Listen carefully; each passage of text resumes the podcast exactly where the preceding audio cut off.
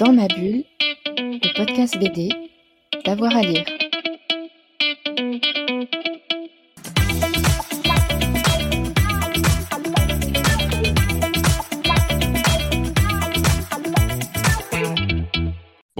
Bonjour à tous et à toutes, bienvenue dans ce nouvel épisode de Dans ma bulle, votre podcast 100% BD avec avoir à lire. Aujourd'hui, allez, je vous emmène au XVIIIe siècle, le temps d'une histoire incroyable, celle du chevalier de Saint-Sauveur, sorte de Casanova français avec un choix audacieux, celui du récit épistolaire, récit épistolaire en BD, puisque ce sont des lettres qui sont mises en dessin, le tout avec au scénario Alain Hérol et au dessin Richard Guérino. Et j'ai le plaisir de les avoir avec moi. Messieurs, bonjour. Bonjour. Alors, c'est un album euh, super, formidable, attachant. Enfin, moi, j'ai pris beaucoup de plaisir à le lire. Mais racontez-moi un petit peu comment vous est née la drôle d'idée de faire un récit épistolaire en BD au XVIIIe siècle. Qui veut commencer? qu'Alain avait depuis de longues dates, pardon, et, qu'il m'a proposé il y, a, il y, a, quelques temps maintenant, mais c'est un projet que, comme il va vous l'expliquer, qu'il a depuis très très longtemps. Oui, ça fait très longtemps, ça fait euh, depuis, euh, depuis la fin du XXe euh, siècle quasiment. Euh, et j'avais euh, j'avais cette idée de faire une, une histoire un peu inspirée par Choberlo de la Clos, Les Ondes Dangereuses, qui, qui j'avais vu le film de Stéphane Frears, qui m'avait beaucoup plu, et j'avais lu le roman dans la foulée. Et le, le roman m'avait beaucoup marqué par, sa, par son intelligence, sa finesse et son, et, euh, le, côté brillant de tous ces protagonistes qui s'entrecroisent avec des intrigues compliquées. Et j'avais envie de faire quelque chose dans cet esprit-là, mais le, le 18e m'intéressait beaucoup. Mais j'avais aussi une autre version du 18e qui m'intéressait, c'était tout ce qui était le, Nouveau Monde, ce qui se passait à l'époque de Louis XV, au, tout début de la guerre des Sept Ans, dans les colonies françaises et anglaises d'Amérique du Nord, à savoir cette guerre que se livraient les, empires coloniaux par tribus amérindiennes interposées ce qu'on retrouve dans le dernier des Mohicans, ce qu'on retrouve aussi dans les BD du Pratt euh, comme Fort Wheeling ou Ticonderoga, toutes sortes d'ouvrages qui m'avaient beaucoup marqué. Et j'avais envie de faire aussi une histoire comme ça. Et je me suis dit, tiens, pourquoi pas euh, faire euh, fusionner les deux. Et c'est, c'est, comme ça que j'ai présenté le projet à Richard. Alors Richard, comment est-ce que vous êtes retrouvé dans cette aventure? Eh ben justement, quand, quand Alain euh, m'a parlé de ce projet-là, il, me l'a pitché de la manière suivante. Il m'a dit que ce serait la rencontre entre les liaisons dangereuses de la Clos et le dernier des Mohicans. Oh, alors là, je, ne pouvais qu'accepter.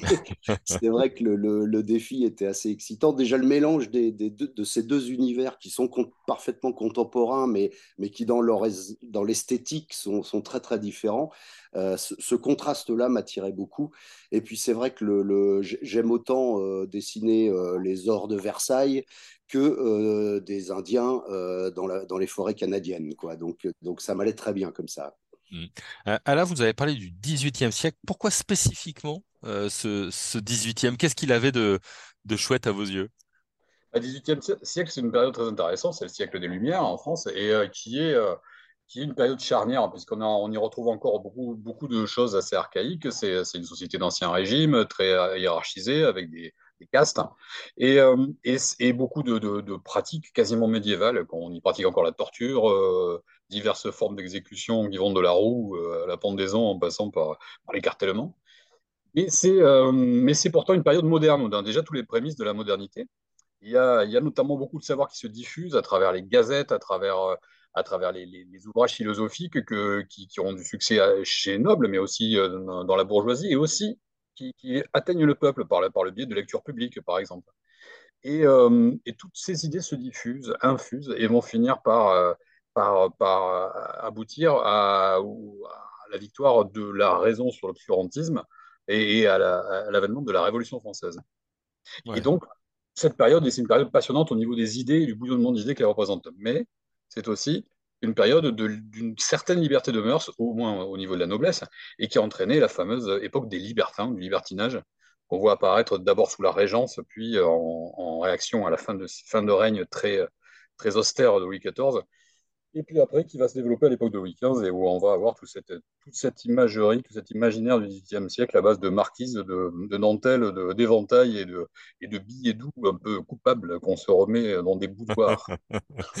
Ça, c'est chouette à décider, Richard, justement de la dentelle, des grandes robes, euh, des, des, gens en costume et, Ah oui, oui, ça, faisait partie de, c'était un des éléments qui, m'attirait dans, dans, le, fait de dessiner cette époque du 18e. C'est, c'est les, les- il y a, une espèce euh, d'élégance dans, dans l'habillement, de, de, raffinement qui, qui, qui donne des silhouettes assez graphiques, en fait. Euh, je pense à, ces robes, euh, à, ces robes à, à volant, à tout le, le, le- le- les tricornes, des choses comme ça, les, les, les, basques. Enfin, il y a, y y a vraiment un ouais, une esthétique et des silhouettes très très propres à cette époque-là, et ça c'était assez excitant à, dessiner. Hmm. Parlons de celui qui, est, qui fait l'objet de cet album, c'est euh, Le Chevalier de Saint-Sauveur. Euh, vous l'avez dit, on, est du côté des, libertins, la remise en cause euh, des mœurs. Il est particulièrement euh, retors pour pouvoir séduire les femmes. Qui est, à vos yeux, ce Chevalier de Saint-Sauveur? Comment est-ce que vous l'avez imaginé, composé, construit comme personnage? Vous qui êtes le créateur. Au départ, le Chevalier de Saint-Sauveur, c'est, euh, il est très inspiré, euh, on on va pas s'en cacher, euh, par le Valmont des liaisons dangereuses. hein. ce personnage de libertin manipulateur et très, et très, très machiavélique. Il a aussi une petite pointe de Casanova avec un côté peut-être un peu plus enjoué que, que Valmont et, et un petit côté peut-être éventuellement sadien, puisqu'il est, Hmm. il est quand même très, très méchant et il souhaite faire le mal. Et mais il a aussi un petit côté euh, Louis de Funès. Enfin, ça, c'est plus inattendu. Euh, Mais euh, c'est-à-dire que ce libertin flamboyant et ce, ce manipulateur rotor euh, connaît pas mal de vicissitudes, peut-être parce qu'il y a une justice et, euh, et que la vertu doit triompher, et que finalement le, le destin a décidé de s'acharner sur lui. Donc il est souvent dans l'échec. Euh, et euh, malgré, malgré tous ses plans machiavéliques, il, euh, il se retrouve souvent confronté à des échecs cuisants, mais il se relève à chaque fois, il persévère dans le mal, il veut toujours à nouveau re- refaire, euh, re- remanigancer de nouvelles fourberies. Et en ça, c'est en ça qu'il peut être, c'est en ça qu'il est attachant, en tout cas, c'est en ça qu'il Hmm. peut être très drôle, parfois. Ouais, c'est vrai qu'il a, il a les deux aspects. Hein. À la fois, euh, c'est celui qui séduit, tous les moyens sont bons, et on sent bien qu'il y a les coups bas sont un petit peu légion dans, dans cette euh, cour, dans cette cour et cette aristocratie. En même temps, il, il perd euh, beaucoup, ce qui vous amènera sans doute à nous faire un deuxième album, évidemment. Euh, mais vous l'avez effectivement rendu euh, attachant, un, un, un salaud agréable. Euh, est-ce qu'on, est-ce qu'il a bon fond finalement, ce Saint-Sauveur? hein? Oh, je suis même pas sûr, moi, qu'il est bon fond, Ouais, mais Richard? Non, mais, mais il est attachant parce qu'effectivement, comme le disait Alain, c'est ce côté euh, Louis de Funès euh, qui, qui, qui, qui, qui trépigne quand il, euh, quand, quand il est énervé, quand ça marche pas, et, et il s'avère que ça, ça, ça finit souvent par ne pas marcher, ces manigances. Alors que mais c'est quelqu'un d'intelligent, c'est quelqu'un d'assez brillant malgré tout, mais qui met toute son intelligence au service de, d'actes odieux et, cruels, euh, notamment envers les femmes, mais pas que. Euh, et, le fait qu'il échoue à chaque fois, mais qu'il ait une constance dans le, dans, dans, dans, le fait de faire le mal, de vouloir faire le mal, ça, ça, le, rend, euh, ça le rend risible et du coup attachant. Je pense que c'est tout simplement ça qui, qui le rend attachant. Hmm. On a hâte d'avoir les nouvelles aventures. Ah, Racontez-moi un peu le choix de l'épistolaire. Et alors, j'ai une deuxième question. C'est pourquoi nous avoir fait une page d'ouverture pour nous expliquer que c'était des lettres qu'on avait retrouvées par la suite. Il y a une histoire de, euh, secrétaire. Euh, alors d'abord, le côté épistolaire. Le côté épistolaire en BD, comment est-ce que vous avez travaillé, découpé et pourquoi ce choix? Alors, le choix, le choix de l'épistolaire, il, était assez évident au départ, puisque c'était c'est cette, euh, inspiration de liaison dangereuse, qui est un roman épistolaire, qui est un des grands romans épistolaires du XVIIIe siècle. Euh, XVIIIe siècle où, ce genre de roman euh, fleurissait, c'était, très à la mode. Dans ces romans épistolaires, ils ont tous, ils ont tous la prétention de s'appuyer sur des lettres plus ou moins authentiques. Donc il y a souvent un avertissement de l'éditeur qui, prévient de la, de l'authenticité supposée des lettres. Il y a, souvent le rédacteur qui aussi fait, sa préface pour expliquer dans quelles circonstances ces lettres ont été retrouvées. C'est souvent des choses qui, sont là pour amener de la, véraci- de la véracité, de la crédibilité au récit. Nous, c'est pas du tout le cas. On a mis une préface et un avertissement de l'éditeur parce que tout simplement, c'est la vérité. On a retrouvé les lettres du Chevalier Saint-Sauveur. On a retrouvé le fameux secrétaire à cylindre en marqueterie de palissandre à bois de satin, dont les multiples casiers, compartiments et rabats abritaient la, la correspondance du chevalier. Et c'est ça qui nous a donné le matériel qui a permis de raconter cette histoire. À moins que ce soit une pure invention. Tout ça n'est pas très clair. En fait, il faut lire l'avertissement de l'éditeur au début, de l'album. Je ne suis pas certain qu'on en ressorte euh, totalement convaincu, mais on a peut-être des éléments de réflexion pour savoir si cette histoire est vraie ou pas. En tout cas, voilà. En tout cas, les lettres existent, mais sont-elles l'œuvre d'un habile affabulateur ou sont-elles réelles? Le chevalier a-t-il vraiment existé? Ça. Nous n'en sommes pas sûrs. Y aurait-il une forme de mise en abîme entre, entre fiction et travail euh, fictionnel? C'est possible. Ben, ce n'est pas impossible. En tout cas, ce qui est certain et indubitable, c'est que c'est qu'on a on, a retrouvé, on a utilisé suffisamment de lettres pour arriver à faire une bande dessinée épistolaire. Et pourquoi une bande dessinée épistolaire? Ben, Tout simplement parce qu'au départ donc, euh, de cette histoire, je, voulais, je me disais, pour garder l'esprit des Lions dangereuses, il va falloir utiliser quand même un petit peu euh, quelques lettres, la correspondance du mm. chevalier un petit peu. Et je, euh, je voulais faire des de temps en temps, des, extraits, une petite voix off de temps en temps qui viendrait rythmer le récit et qui serait tiré des, lettres du chevalier et qui aurait donné cette couleur épistolaire à l'ouvrage. Et ça fonctionnait pas très bien. Et euh, c'est pour ça aussi que j'ai mis beaucoup de temps à arriver à, débloquer cette histoire, à, en faire, euh, à faire en sorte qu'elle fonctionne. Et le, déclic, ça a été le moment où je me suis dit, pourquoi pas en faire entièrement une bande dessinée épistolaire, à savoir que chaque chapitre soit, chaque séquence de, cette histoire soit euh, le contenu d'une lettre d'un des protagonistes de l'histoire. Et à partir du moment où j'ai utilisé cet artifice, euh, le, récit s'est débloqué de lui-même. Il y avait une logique là-dedans qui a fait que le récit s'est totalement, euh, ça s'est construit beaucoup plus facilement et m'a permis d'aboutir à, un résultat satisfaisant. Mmh. Comment vous avez travaillé le graphisme à partir de, de tout ça, euh, tous les deux, en sachant qu'effectivement, il y a le 18e, les lésions dangereuses, les références qu'on a déjà, le côté épistolaire de, de la chose. Comment vous avez travaillé les choix? Bah, en fait, alors à chaque collaboration, euh, la, méthode est, différente, euh, la méthode de travail est différente. Là, il a fallu effectivement, euh, sur ce premier album, on, a, on a pu opérer tout un tas de réglages. il a fallu qu'on s'adapte l'un à l'autre, j'allais dire, et, et, qu'on s'entende bien sur...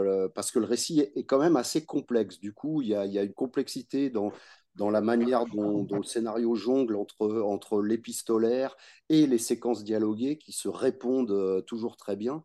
Euh, et ça, c'était, c'est des trucs pas évidents et assez subtils à mettre en scène. Et donc, on a, on a procédé en, là aujourd'hui, je fais un, un, rough quand même assez détaillé, un brouillon de la planche assez détaillé euh, à partir du scénario d'Alain. Et, et, sur ce, ce rough, on, discute, on, remet en place certaines choses, on, change. Enfin voilà, on, bricole. Et ensuite, et ensuite, voilà, je passe au crayonné à l'ancrage. Mais ça, ça, ça a, mis, a pris un peu de temps avant de trouver la méthode, ouais. Et moi, j'ai eu le, bonheur de m'acheter en librairie la version euh, noir et blanc, euh, qui, est, un petit peu plus grande, qui est superbe. Il y a une version couleur. Juste une question de, de, de béotien. est-ce que la version noir et blanc, c'est celle qui est avant la couleur, ou est-ce contraire, c'est une autre version euh, peut-être différemment travaillée que cette version couleur? Euh, non, non, en, fait, c'est la version qui correspond euh, peu ou prou à mes, à mes originaux. En fait, les, originaux euh, noirs et blancs sont, sont, sont comme ça. Sont, c'est, du noir avec du lavis de gris, en fait, donc des, des niveaux de gris. Alors, c'est pas exactement un facsimilé des originaux, mais en tout cas, c'en est assez proche. Et ensuite, la, la version couleur, ben, la, la couleur, je la, je, la, je la fais en numérique, par en dessous. Voilà, tout hmm. simplement.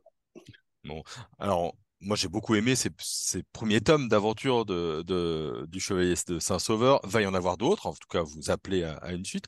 Combien de tomes vous, vous, vous prévoyez et, où vous en êtes euh, dans l'écriture du second?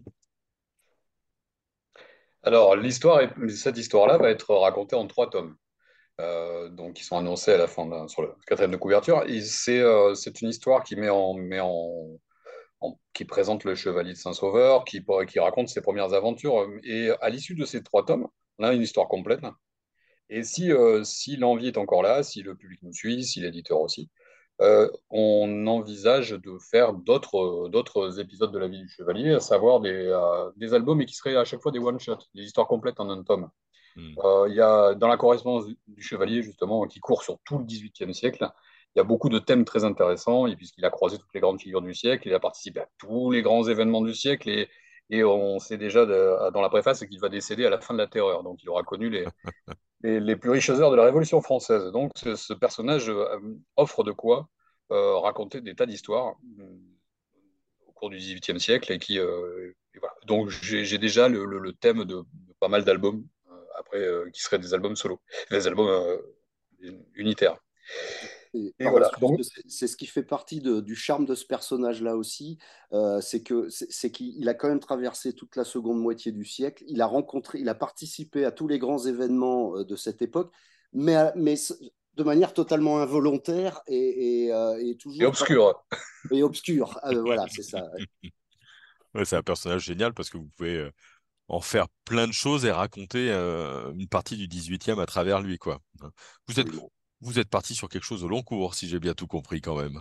On va, je croise les doigts pour vous que ce soit, ce soit le cas. Voilà, pour l'instant, on se concentre sur la trilogie, sur les trois premiers. Exactement. bon, bah, merci beaucoup à tous les deux, en tout cas. Merci à vous. Merci à vous. Hein, vous avez compris, si euh, vous voulez découvrir un petit peu la correspondance et les aventures de ce chevalier de Saint-Sauveur, eh ben, vous pouvez aller dévorer L'ombre des Lumières qui vient de sortir chez euh, Delcourt. Et puis, si vous voulez rester un petit peu avec nous, on a un peu plus de 300 émissions maintenant en archive pour passer la journée ensemble à parler de bande dessinée. Merci à tous et à toutes. À très vite pour un nouvel épisode de Dans ma bulle. Bonne journée. Dans ma bulle, le podcast BD, d'avoir à lire. thank you.